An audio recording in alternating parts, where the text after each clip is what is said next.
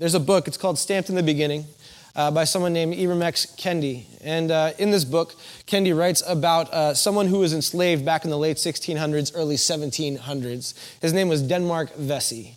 So the difference between uh, Denmark Vesey and other people who were enslaved at the time is that Denmark Vesey was able to read and write. Okay? And so uh, this is what Kendi says in his book. He says Vesey likely spent time teaching, motivating, and encouraging fellow enslaved blacks and challenging the racist ideas they had consumed, perhaps regularly reciting the biblical story of the Israelites' deliverance from Egyptian bondage.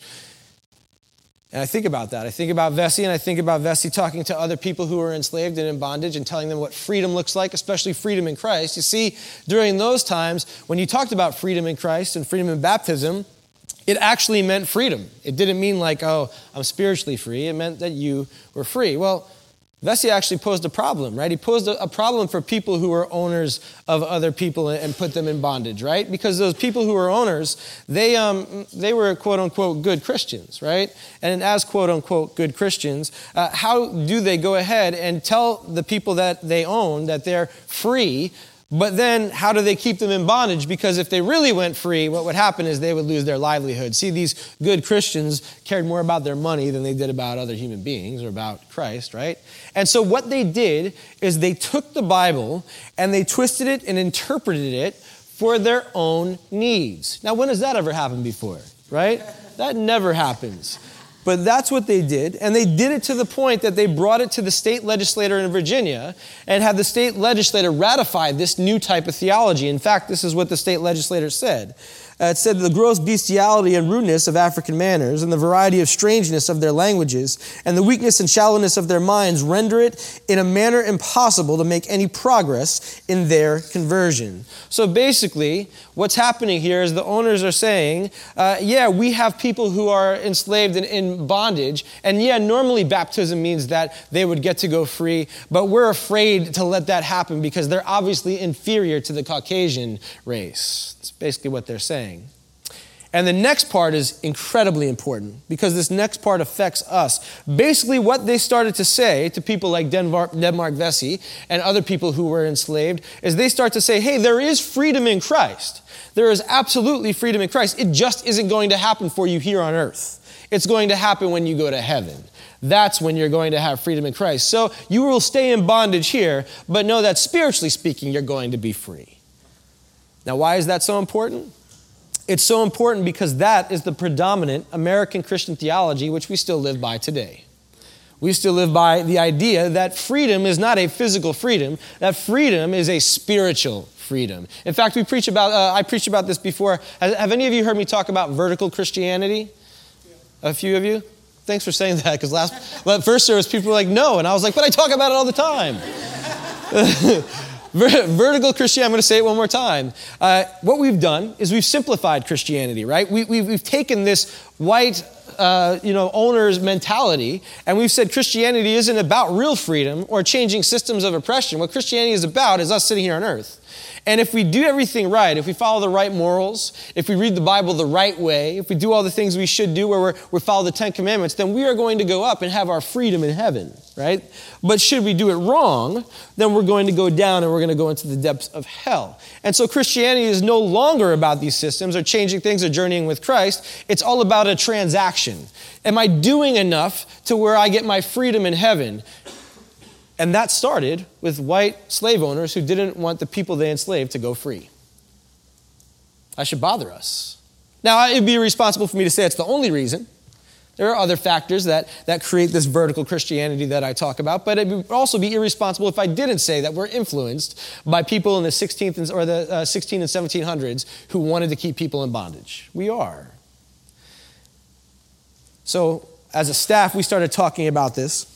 We started talking about it uh, I don't know, about three years ago now. And we said, you know what? Uh, we are a church that, that recognizes that we are absolutely reading our scripture through a, a, white supremacist kind of lens. What do we do about this? And as a staff, we came together and we said, we need to make one of our values the value of anti racism. This is what we have to do as a church. And, and we made this value not saying that we've arrived or we're there, but we made the value saying that, you know what? This is something that we will have to work towards. It's something that will make us uncomfortable. It's something that's going to be hard work. It's something that we're not going to get right, but we have to continue to pursue it. And I want to read to you this value.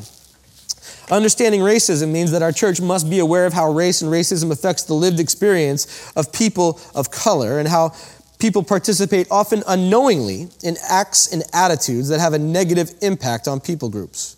We follow the example of Jesus Christ, who didn't treat people equally, but rather equitably based on their lived experiences within society, and we prayerfully strive to do the same. Now, a story that I tell often is I tell uh, about four years ago when we decided to become an LGBTQIA affirming church, and we said that the, the gospel of Jesus Christ and the way Jesus Christ uh, lives his life, you know, compels us to be that. And when we said that about four years ago, we watched a lot of people walk out the door, and we watched a lot of people who were supporting our church just stop supporting it.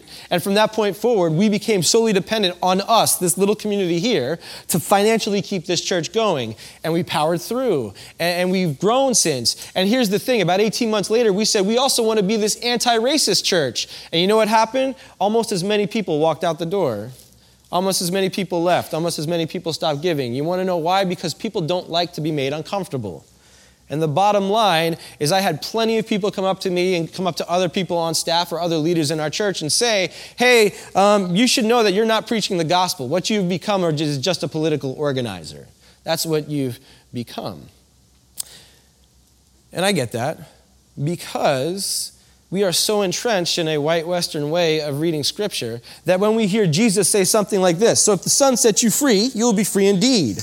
Or when Jesus quotes Isaiah in Luke 4 and says, The Spirit of the Lord is upon me because he has anointed me to proclaim the good news to the poor. He has sent me to proclaim freedom for the prisoners and recovery of sight for the blind, to set the oppressed free. When we hear those things, we say to ourselves, That's wonderful. I love it. And what Jesus is really saying there is that I have a spiritual freedom. And because I have a spiritual spiritual freedom, it's about me and Jesus, making sure that we have this personal relationship and it works out the right way, right? And if I have a spiritual freedom, then really Christianity is more about how I deal with my coworkers than it is about changing any kind of systems or anything like that. Why aren't you preaching more about how I can help my coworkers become Christians, right? Do we see how it goes back to that vertical Christianity? And that's what we heard. And I hear it too. I'm there too. I read through that lens too because it's funny. I read about freedom in Christ and I don't think about literal freedom. And then I started writing this down and it's so important I want to read it to you, right? I don't read it as literal freedom, but then all of a sudden I'm writing, hmm, is it possible that Jesus, someone who was oppressed by an empire, was born into captivity and had to flee to Egypt, whose families knew generations of exile and occupation, who grew up among the lynched bodies of his countrymen hung from crosses along highways, who watched generational land taxed into the hands of foreigners, religious leaders in the pockets of the empires, and the representatives and political leaders beholden to those whose fortune came from plunder of war, was actually talking about literal freedom from oppression? Is that possible? my guess is yes. That is my guess. But, but the privilege, like myself, we don't want to read it that way. We don't. Because the truth of the matter is, colonization is real. What happened in the 1699, 1700s in response to Denmark Vesey is still happening today. And maybe it's not about uh, uh, uh, states and, and cities and, and, putting people in literal bondage, but there's still a colonization that takes place that says there is a Western privileged way of living life, and it's the right way to live life. And it pervades our Christianity. When we read our scripture and we think about a literal freedom, right? All of a sudden people go, well, that's unbiblical. Well, what's unbiblical about it? it? it? was always a spiritual freedom. Well, it was a spiritual freedom for you who lives in privilege and, you know, grew up in a place of privilege. Yeah. But what about the people hearing it at the time, right? We have to start to look in a new lens. Michelle Kay, who's an immigrant from Singapore, she went to Cambridge University in England, and then she went to Duke University here. She has this beautiful essay that she wrote, uh, and it's called this it's called the Decolonialist Thesis. And she describes the way that colonization not only works in our churches, but, but today in our times. And she says this She says, It's in the movement of a dangerous gift, and it's transmitted from the white west to the rest. Modern colonization says we have the good and we will give or teach or sell it to you. Modern colonization is salvation through this gift from your prior self. Then she continues. She says, Colonization continues, in fact, whenever bright young men and women from all over the world decide to cap off their educations by going on a pilgrimage to pinnacles of Western civilization. When they dedicate themselves to Western canon and walk in the shadows of Gothic cathedrals and imperial facades and learn that this is the good life. In other words, it doesn't happen these days not by strength of arms or power of states, but by the captivation of the eyes, the training of the taste, the unwritten rules of thumb that we learn everywhere without even knowing it. Colonization is far from over, it's all over. It is perhaps the most powerful set of forces in the entire modern world. I think it's true right here in our own community as well. How many people were here last week? Last week was pretty, pretty amazing.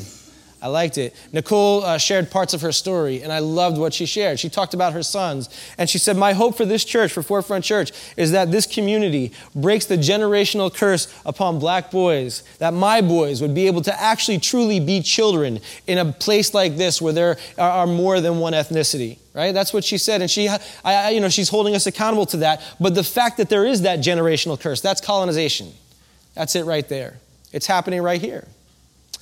I think about my wife who is of Indian origin and is told, was told over and over again that Christianity, that her Christianity and her Indian tradition, they weren't compatible with one another. And so the bright colors and the icons and the statues and the beauty of India, right? That, that is actually a tool that Satan uses to get to you because spiritual warfare is real. And if you uh, want to stay away from evil and Satan, then get rid of those icons and those bright colors and those statues and everything else because it, it, it looks, it's too close to Hinduism and we don't want that, right? And so my wife is told that she's not a good Christian Christian unless she forsakes that part of her culture and heritage. That is colonization.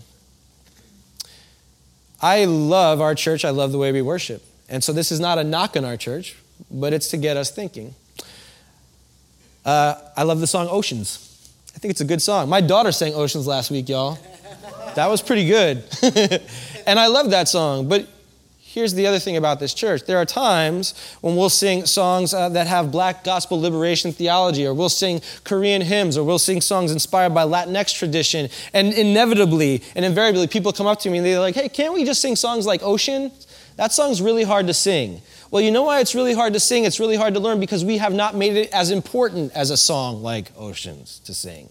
We've decided that there's a hierarchy in the way the music works, and the way that music works, it's easier to sing something that comes from Western culture and it's a little bit simpler, right? And I'm not a musician, but musicians will even tell you, well, this is very simple. That's why we do it, right? That's colonization, that's colonialization.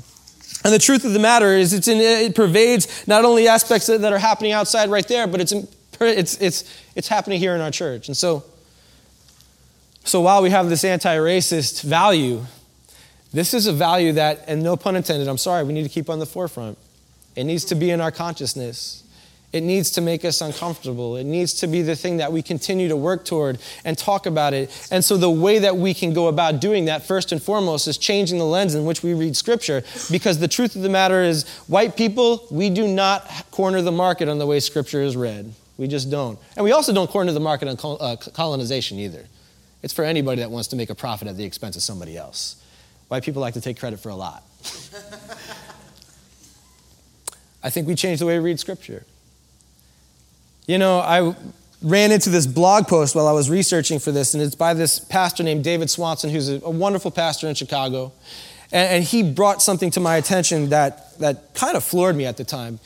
I've, you know, I, I, I, have taken all my theology courses and I have the theological training and I have mentors who have taught me and, and who push me forward and all the rest. And, and I, I, talk about the Babylonian Empire and how they took over Israel. And I talk about it often here at this church. It was a seminal moment in the history of Israel.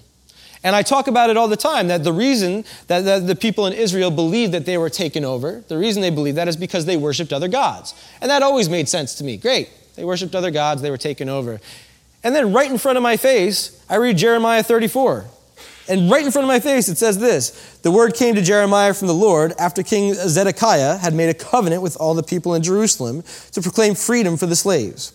Everyone was to free their Hebrew slaves, both male and female. No one was to hold a fellow Hebrew in bondage. So all the officials and people who entered into this covenant agreed that they would free their male and female slaves and no longer hold them in bondage. They agreed and set them free, but afterward they changed their minds and took back the slaves they had freed and enslaved them again.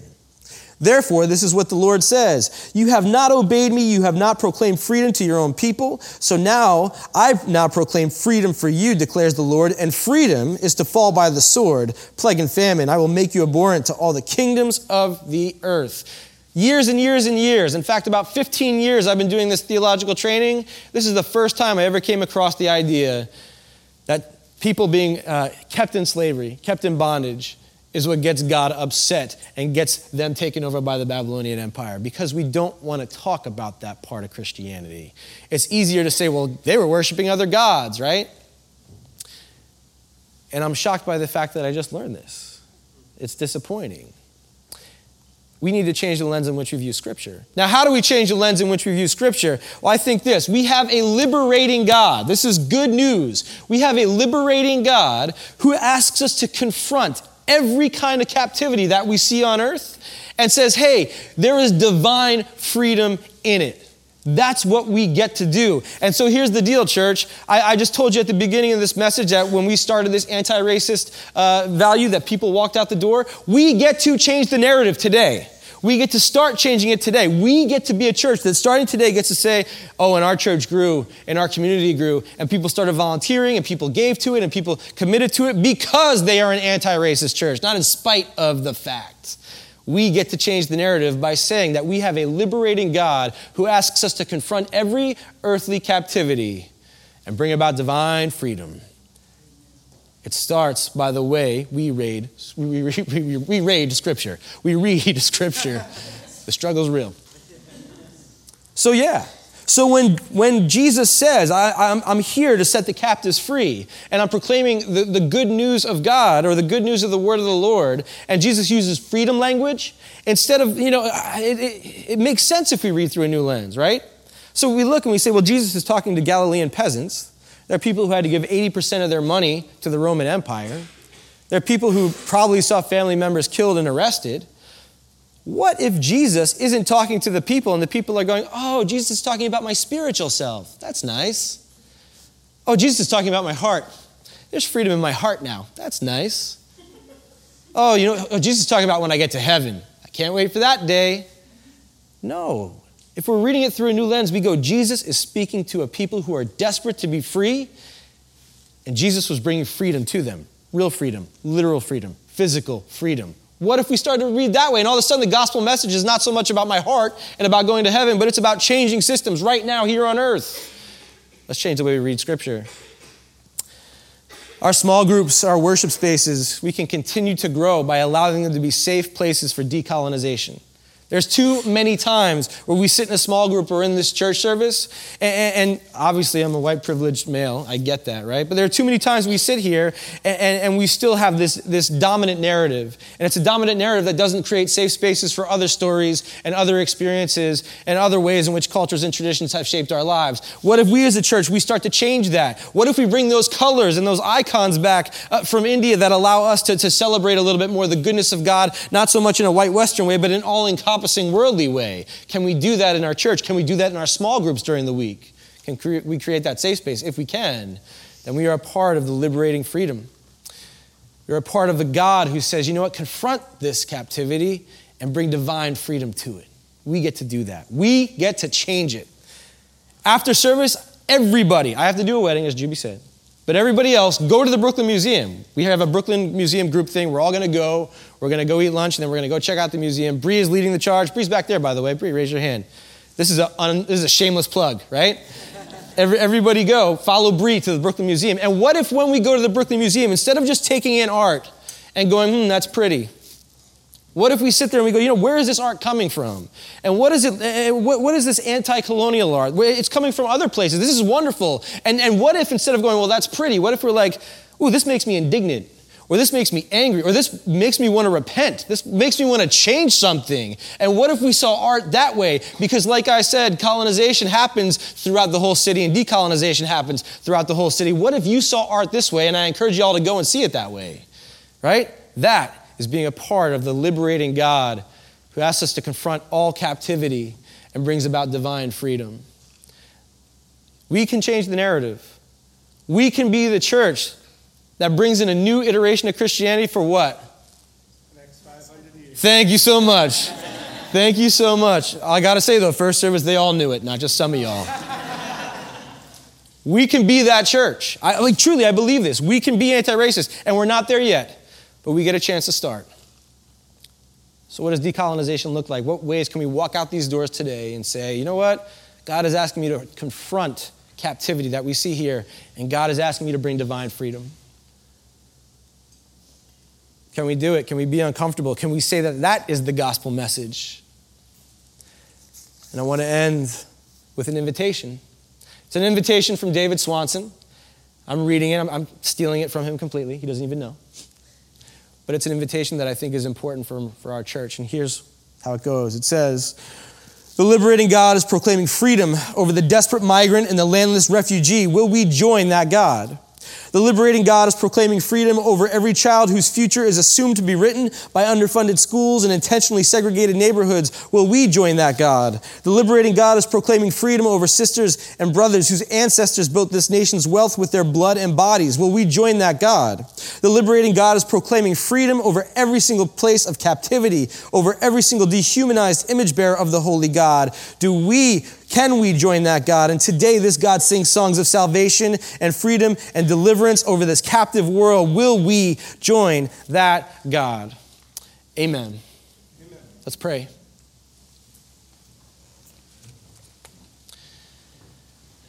God, stir in us a new movement, stir in us a calling, stir in us courage to be compelled by the gospel message of Jesus Christ to set others free.